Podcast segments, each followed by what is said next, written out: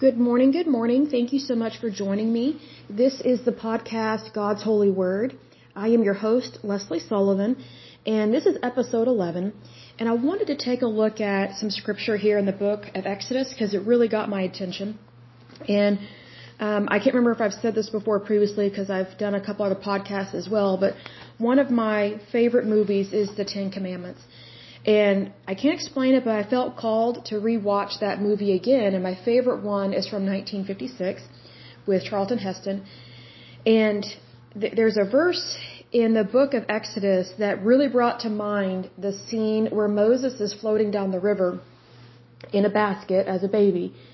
And God was guiding that basket down the River Nile. And what I think sometimes we forget with dealing with this story of Moses and just the Holy Scriptures in general is to look at the context. The context of this is the Israelites, also known as the Hebrews, are enslaved uh, under Pharaoh in Egypt. And, you know, the the economy of the Egyptians, we tend to forget just how rich and luxurious Egypt was back then. Because all we see today in terms of the pyramids and the pharaohs is we see, you know, archaeological sites. You know, we, we see the past. We're not seeing it as what it really was. And yes, these things are really beautiful and neat to see. I would love to go visit there in Egypt and see all these things. But you have to take into context just how wealthy a pharaoh was and who all worked for Pharaoh, especially when helping his daughter or his family in that respect. So here in this chapter, it's the second chapter in the book of Exodus, we see that Pharaoh's daughter is down by the river, and a lot of women back then, or you know, people back then, they would go to the to the river to bathe because they did not have water that was brought into their homes yet. Um, the Romans did way back in the day, but that technology of having plumbing like that, indoor plumbing, was not within the Egyptian culture. So if you were, if you needed to take a bath, you went down to the river.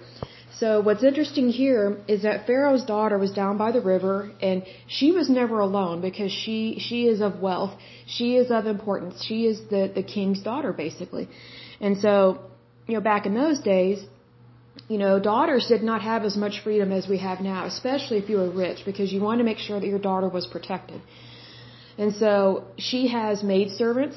She has servants there with her, possibly some slaves, not Hebrew slaves by any means, but there were different types of slaves back then. And what we tend to forget is that slavery is nothing new. It's it's not just associated with African Americans and the slave trade that took place in Europe and in the uh, United States. But even so, when the slave trade was going on, you know, when it first started happening in the United States, we were not the United States, we were colonies. So for those that are trying to shame and blame the United States going back that far, the slave trade, in regards to it happening in the United States, was happening in colonies, specifically by the country of Spain.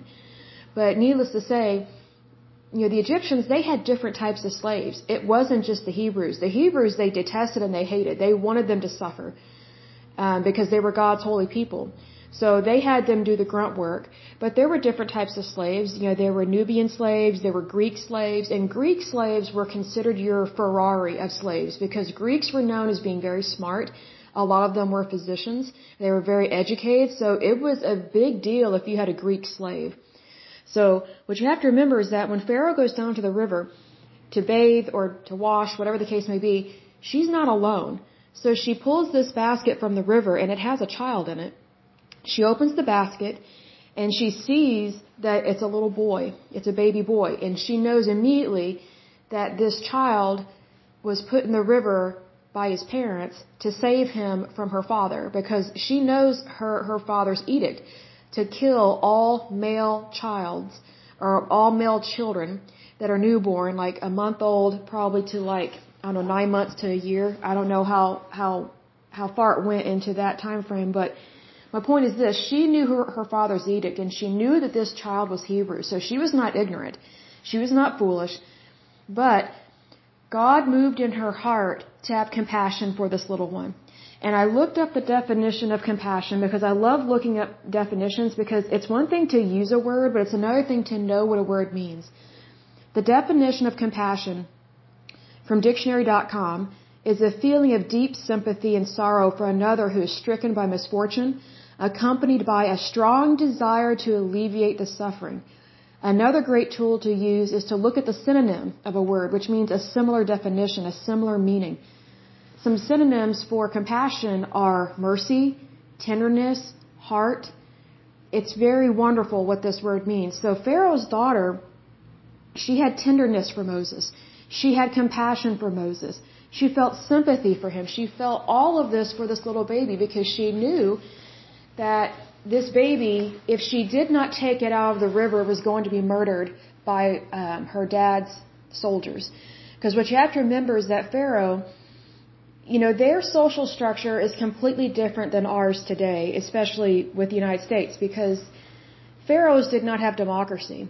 Pharaohs were seen as a god, and sometimes pharaohs made themselves a god, and so the Egyptians, they had all these different gods. They had their go-to gods, you know, that they always kept. But every once in a while, they would have a pharaoh that would say, hey, you need to start worshiping me when I'm dead, like build a temple to me and then include me as one of your gods, and I'll help you in the afterlife, you know, with X Y Z requests. But it, it's one of those things that the pharaoh, he, he was like all three branches of government. So basically everybody reported to him. And he had certain overseers in certain areas. So, for example, if we had a pharaoh in the United States, we would basically all be his servants. Every one of us in society.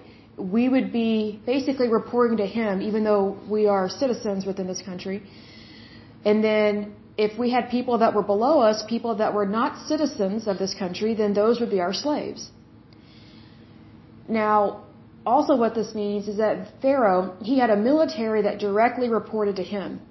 He did not have a Congress. He did not have a Senate. He didn't have anyone in his way to declare war or to go complete a mission. So when he gave the edict to have all these babies murdered, to be killed, they went out and did it because that was the society. That was the societal structure of their economy and of the of the power of, of the Pharaoh. So they didn't think twice to do it. And also they didn't think there was really anything wrong with killing a Hebrew because they viewed them as lower than dirt because it was a different type of slavery because, you know, there are different levels of slaves within a pharaoh's household. You have slaves that are very educated like the Greeks, and then you have servants that, you know, maybe they are technically a slave, but their family has been under the protection of Pharaoh for their entire lineage.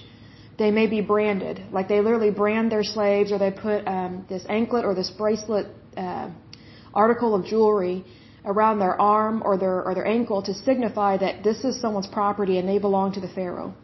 So if you were kind of a higher-up servant or slave, you worked in the house of Pharaoh, and you kept your mouth shut about everything that you saw and everything that that you saw happen and things that were said. That's what we see here with Pharaoh's daughter. She was down by the riverbank. She's going to bathe, and she's not alone. So she has all these witnesses. She has these servants, these slaves, and they see her take this baby from the river, and they know it's a Hebrew. More than likely, he was wrapped in a swaddling cloth that reflected of where this baby was from, from a certain tribe within the Israelites. So the, these people were not ignorant. You know, these servants, these slaves, Pharaoh's daughter, they were not completely isolated or ignorant of what was going on. So she pulls this baby from the river. She has compassion for him. Um, Pharaoh's, not Pharaoh, um, Moses' sister, who, who's Miriam, she was following the basket along the river. She wanted to see where it ended up. Her mother sent her and said, hey, follow the basket. We know that God will take care of this baby. He will give him a name. He will send him where he needs to go. And so Miriam, uh, Moses' sister, was following this basket, and she approached Pharaoh's daughter and said, would you like me to go get the child's mother so that this child can be basically breastfed from, from, from her? Because they know that Pharaoh, Pharaoh's daughter, doesn't have a baby. And and she, she doesn't have any breast milk. So if she, here here's one way to look at it. If she asks someone from her own household to breastfeed this baby, then she's going to have to explain, I pulled this child from the river, he's a Hebrew, nurse him. No Egyptian woman would have nursed this baby. So she knew, Pharaoh's daughter, she knew to take Miriam up on her offer to go get the mother of this baby to suckle him, to give him the nutrients that he needs via breast milk. So Miriam goes and gets Moses' mother, which she is called a nurse, you know, to nurse the child. Moses' mother nurses him and then weans him and then gives him to Pharaoh's daughter to be her son. And Pharaoh's daughter, it says here in verse ten, and the child grew, and she brought him unto Pharaoh's daughter, and he became her son. So right here we see that Moses is going from the pit to the palace already.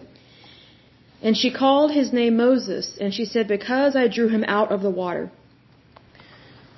What I want to make a point with this particular episode is when I saw that scene in the Ten Commandments, it really hit home just how beautiful God is and how loving He is towards His children, because He saved Moses from being murdered, and He had him put in the river by his mother in a basket.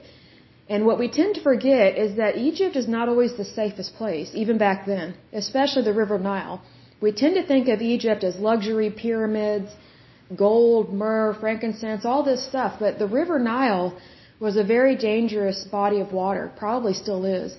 But back in those days, they had problems with hippopotami, which can be very aggressive. They can kill you. It was very common for Egyptians to be killed by hippopotami. And also they had crocodiles, which was very common for people to be eaten by those. And then once you get on the riverbank, there's a chance that you could, you could be bitten by a scorpion and die. So Moses' mother knew that she was taking a huge risk putting her child in the river, but she also knew that God is good and that He would provide a safe passage for her child and that God would protect him and get him where the Lord wants him to go. And He did. He very much did so. And we know that this is a fact because it's in God's Holy Word, and we have other documentation of Moses' story. Like, what people tend to forget is that, yes, the Holy Word is God's Holy Word, but it's also factual. It is a documentary. And there are also other resources, other documents that can show that this was a real person and the Israelites really were enslaved and they were released by their Pharaoh. Because they, these peoples, once the Israelites were freed by Pharaoh, they went and settled in all these different areas where God led them to go. So that's how you have descendants of the Israelites and the Hebrews that have ended up in different places in that region, is because they were let go by the Egyptian Pharaoh. So we know that this is true. What I found interesting with this verse, and it says, and she called his name Moses, and she said, because I drew him out of the water. The thing that came to mind immediately when I read that was, what does God call us out of? Because if you think about it, this river was technically a river of misery for Moses. It was very dangerous. It was very treacherous. He was a Hebrew slave. He was escaping murder. He could have easily been eaten by a hippopotamus or a crocodile. He could have easily been killed by a scorpion sting, which were very deadly. And there was basically no cure, no antidote back in those days for stuff like that. And I just looked at it as, you know, God knows our situation. He knows everything. He knows what we're going through. He knows our past. He knows what's going on right now. But He also knows our future. And He believes in our future. He believes in us. So I look at it this way. What is God calling you out of? What is your river of misery? Is your river of misery, you know, a, a poor lifestyle? Are you in poverty? Is your river of misery an addiction to drugs? Is your river of misery addiction to alcohol? Is your river of misery an addiction to pornography? Is your river of misery an addiction to anger? Meaning you get angry about every little thing and you curse, or maybe you don't even curse, you just get excessively angry, which, side note, is very unhealthy for your heart, your lungs, your blood vessels, and your arteries. Anger is very bad on your health. I mean, God gave us the ability to get angry, but not to live in anger. There's a difference. When we get angry, it's usually because we know we have been, we have been violated one way or another. Like some kind of wrong has been done against us. And our anger lets us know, hey, I don't like this. This is making me uncomfortable. Something needs to change here. But when you live in anger, it releases these different hormones into your bloodstream. And then those hormones, they go out and do different things to your organs. It, it literally is that physical in your body. That's why the Lord says, do not let the sun go down on your wrath, on your anger. Because it could literally kill you. And God doesn't want you to die like that. He wants you to have long life and to be blessed. And we can see that here with Moses. He guarded and protected him even when he was an infant. And he really needed to be guarded and protected because why? He was an infant. But God wanted him to have a long and wonderful life, and Moses did. He accomplished so much in his life. If you think about all the things that happened in Moses' life, the things he accomplished, and he could not do these things on his own, and Moses knew that. That's why he went to God with everything. And that's why God chose Moses to free his people, was because he knew that Moses was humble, he was a good man, had a good heart, and he wanted so much to help his people. And Moses knew it wasn't about him. He he knew it wasn't about him as an individual. He knew it was about God and to give glory to God, because when you give glory to God in all your situations, all your circumstances, God will free you from whatever you are going through. He will. He did with Moses. He did with the Israelites. I mean, God freed millions of people from the grip of slavery, the grip of Pharaoh. No human being has ever freed that many slaves like that. That, that has just not happened. And this was definitely unique, because what you have to remember is that Egypt during this time was a world power. They were an empire. And so when God really punished Egypt for what they did to his people, it was known all over the world that there is only one God. You can have all these other gods if you want, but they're not going to give you anything, because they're stone, they're marble, they're wood, they're metal, they're fake. They do nothing. They're, they're, they're just empty objects. But God is not an object, and he's not empty. He is the one true God. And it took a God like our Heavenly Father to keep Moses safe, have Pharaoh's daughter pull him from the river, and also, think about, her servants did not betray her. Her servants did not go rat on her to her father and say, hey, your daughter just really wants a baby so bad, she's she's willing to bring a, a, a Hebrew into your house and call him her son and make him an Egyptian prince. Look how look how horrible your daughter is.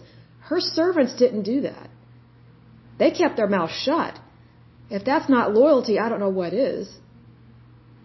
I mean, that is that is tremendous loyalty to her, because they knew what Moses was.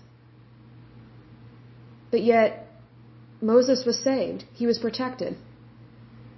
So I think it's important that we give God a chance to protect us. That's why he calls us away from lifestyles that do not measure up to the goodness of God.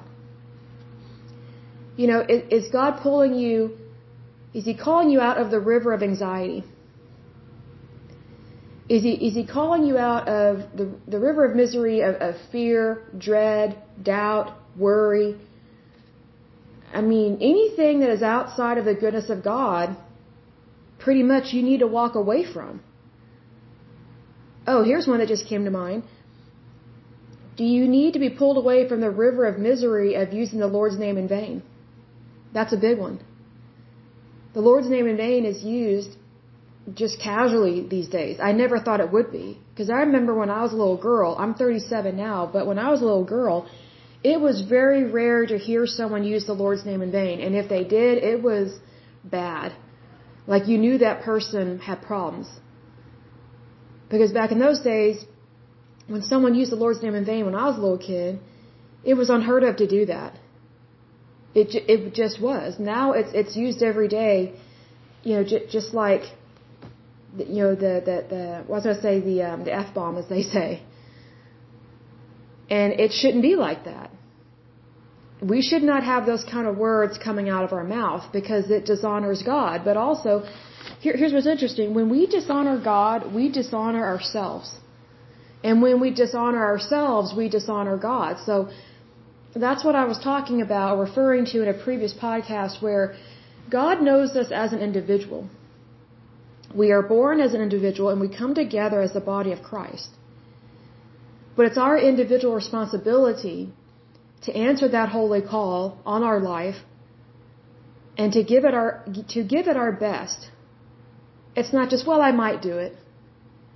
No, if you really know the calling on your life, you shouldn't hesitate. And if you're hesitating, then I would take that up in prayer and wonder, why am I hesitating to do the right thing? Why why am I hesitating to believe in a good God, a good and loving God, who loves all of his children? I mean, God loved Pharaoh's daughter. He didn't smite her. He loved her. And and he helped her to have compassion on this little baby. If that's not the goodness of God, I don't know what is. Like, God loves all of his children. And plus, here's another thing. I'll mention this. When someone dies, because I think about this, like when, when Pharaoh's daughter died, sometimes it just makes me wonder, what what is the status of her soul? Like, what did she believe in? Because we don't know much about Pharaoh's daughter. But I just wonder, I wonder if, towards the end of her life, if she believed in the God of Abraham, the God of Isaac, the God of Jacob. And I wonder if she, if she gave her life to God, if she, you know, in her heart, if she turned away from paganism and went to the one true God. I just wonder, because she would have known, you know, who Moses is and, and his lineage. She would have known it's no accident that his basket floated right to her terrace, because that's another thing we forget.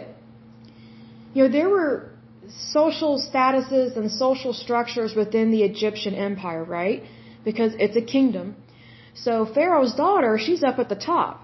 So, you know, you have this entire society that, you know, wants to go bathe, right? But a, a Pharaoh's daughter is not going to bathe with, with uh, the commoners, with the slaves. She had her own private terrace right outside her palace, right outside her palace patio, I guess you could say. Because she was guarded and protected by the people that worked for Pharaoh. So it's no accident that God had Moses float in a basket directly to Pharaoh's daughter, and no one else touched his basket. Because if you think about it, Moses' mother put him in a basket in the village of where all those slaves were, the Hebrew slaves. And I guarantee you, the Pharaoh's palace was nowhere near these slaves. Because they didn't want to hear it, they didn't want to see it. And plus, these slaves are building a city away from the Pharaoh's palace. Like, usually, like, what slaves would do back then in the Egyptian empire is they would build the tomb of a pharaoh. They would start building a tomb for a pharaoh once he took charge of the throne. It's like every pharaoh wanted to have his own, um, I don't know if you call a mausoleum per se, but they wanted to have their special touch, I guess you could say, on the land, and try and kind of outdo each other. You know, my, my pyramid is grander than the previous one. And because they didn't always know how long the pharaoh was going to live, just like we don't know how long you and I are going to live, they would start working on the funeral um I guess, funeral construction plans for a temple or a pyramid when the pharaoh dies, so that he has a very special place to go, so that he can have immediate access to the afterworld and have a really good life in the afterworld. But the people that built these, um, I call them funeral pyramids, but the people that built these were slaves, the bottom of the barrel slaves, and these were outside of the Egyptian well-to-do cities. You know, like, I think there's a place that's called the Valley of the Kings. That's where a lot of these pharaohs were buried. Well, that little graveyard of royalty was not near a palace. It was far away from it. That's why you have all these pyramids that are not near each other. So when Moses is flowing down the river in his basket, he had to float from pretty far away from the Pharaoh's palace. He had, he floated down the river from his mother's village, a slave village, all the way down past probably all these other villages, past these little towns where non-slaves lived, where Egyptian citizens lived. And, and if you think about, Moses is going from the pit to the lower class, to the middle class, to the upper class, to the palace. So he's passing all these different social status structures of society as he's floating down the river. Like God is moving him up one step at a time just by flowing down that river. And he ends up right at the, I guess, at the doorstep or patio of Pharaoh's daughter. Because if you look at a map of Egypt and you look at the rivers and you look at where slaves lived, they were not near the major markets. They had their own markets within their slave villages because that was just their life. It's almost like having ghettos. You know, it's kind of those things where when the Nazis rounded up the Jews and they put them in ghettos, that was their new home life, as horrible as it was. And they didn't leave that ghetto. But that's where they had their food, their water, their shelter, and they, they didn't venture out. It, it's the same way with these villages that were slave villages. They were worker villages. They were not near Pharaoh's palace. So Moses had to float a long way down that river to get to Pharaoh's daughter. That doesn't just happen by accident. That's not just happenstance. That is very much intentional by our Heavenly Father. He guarded and protected him. And just think about it, nobody pulled that basket from the river except Pharaoh's daughter, because she was the intended person to help Moses and to love him as a son, to guard and protect him. And I just think, you know, what do, what is God pulling us away from? Because if you think about it, part of the goodness of God is that He always wants what's best for us, right? So if He wants what's best for us, we have to be willing to take that leap of faith and allow God to move us from one level to the next level and just keep moving up. But if we are so stuck in our ways and we're not willing to give God a chance, then we're going to stay forever stuck in our own type of slavery. The slavery of, of our of our mental anguish, the slavery of our soul. God doesn't want any of that. He wants He wants those shackles to fall off of you. Because sometimes the biggest battle is in our mind. It really is.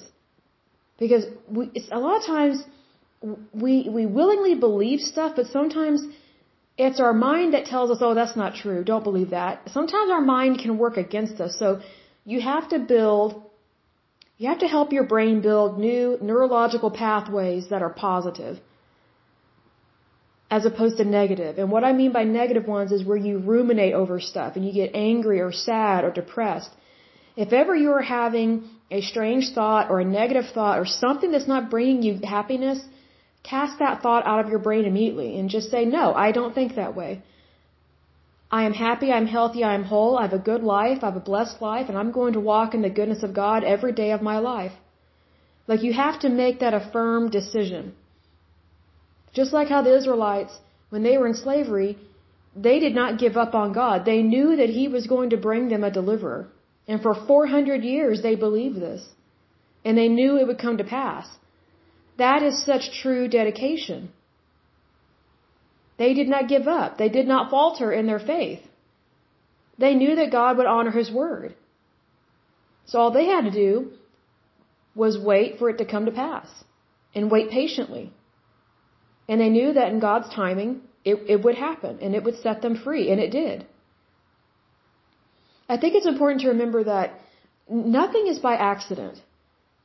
Just like if you're listening to this podcast, it's not an accident. There, there is a reason that God brought you to this podcast or brought you to this episode. You know, th- there's a reason why you got a new job. And on the opposite side of that, there's a reason why you lost your job, so God can give you a better one. Always look for the best. Look for God's best, because the way that I have had to choose to live my life, meaning I had to really make a firm decision on this, is that if it's not God's best, then I don't want it. I will only accept God's best, and that means you have to draw a line in the sand in your life. And going forward, that you only want what's best for you. And the simplest way to know that is to just take stock of what's going on in your life. Is it crazy? Is it disturbing? Is it out of control? Or, or is it mellow? Or is it just kind of murky or in the gray? Or, or is it unfulfilled? And then I would want to know, okay, what can I do to make this better? And the first thing to do is to go to God. Because on our own, We we cannot grasp the goodness of God. So it's important to go to God and give him a chance to help you. Because if you think about it, there was no way Moses could help himself as an infant, so God took care of him. And if God can take care of Moses, he can take care of you and me, and that, that's what he wants to do. Yes, we are adults, but we're also children of God. He gives us the opportunity to grow in his family. So that doesn't mean that, that we just go, oh, well, God's going to have to do everything. I can't make any decisions. No, that's not what that means at all. It means that when you go to God, you will have wiser and better decisions, and I'm living proof of that, big time.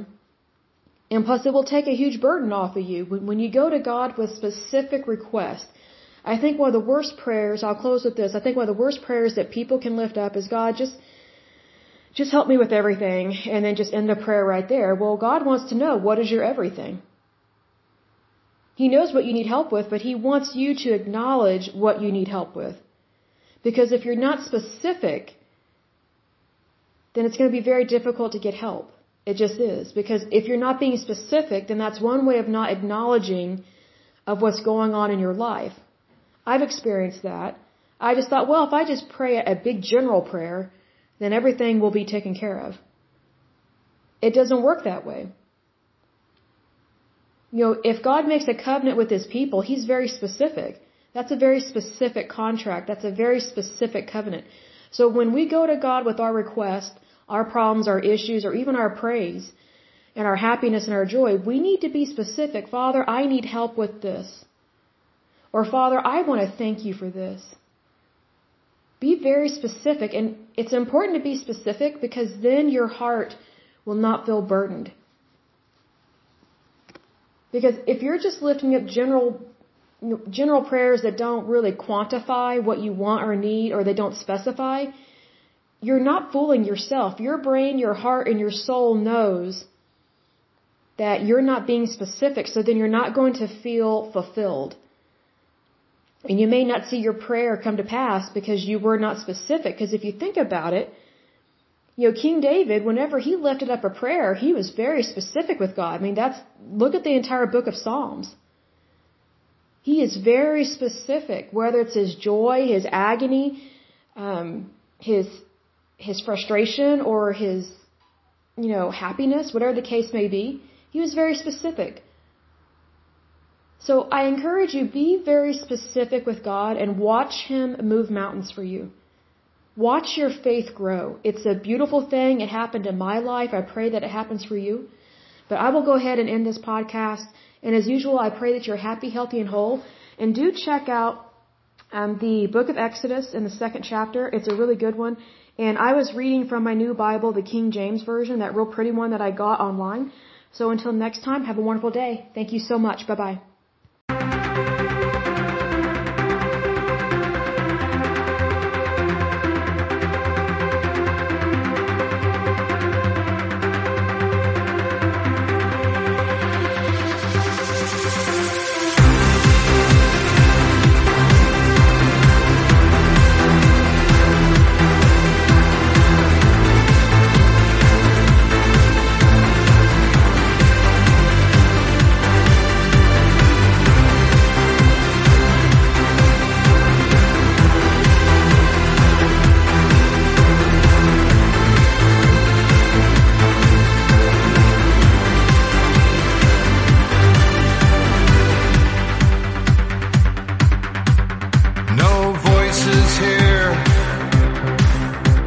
the small and fragile sphere. Hang on every word, yet no one hears us speak. So it's only left to ask, is change too great a task? From the smallest depths, waves transform the earth.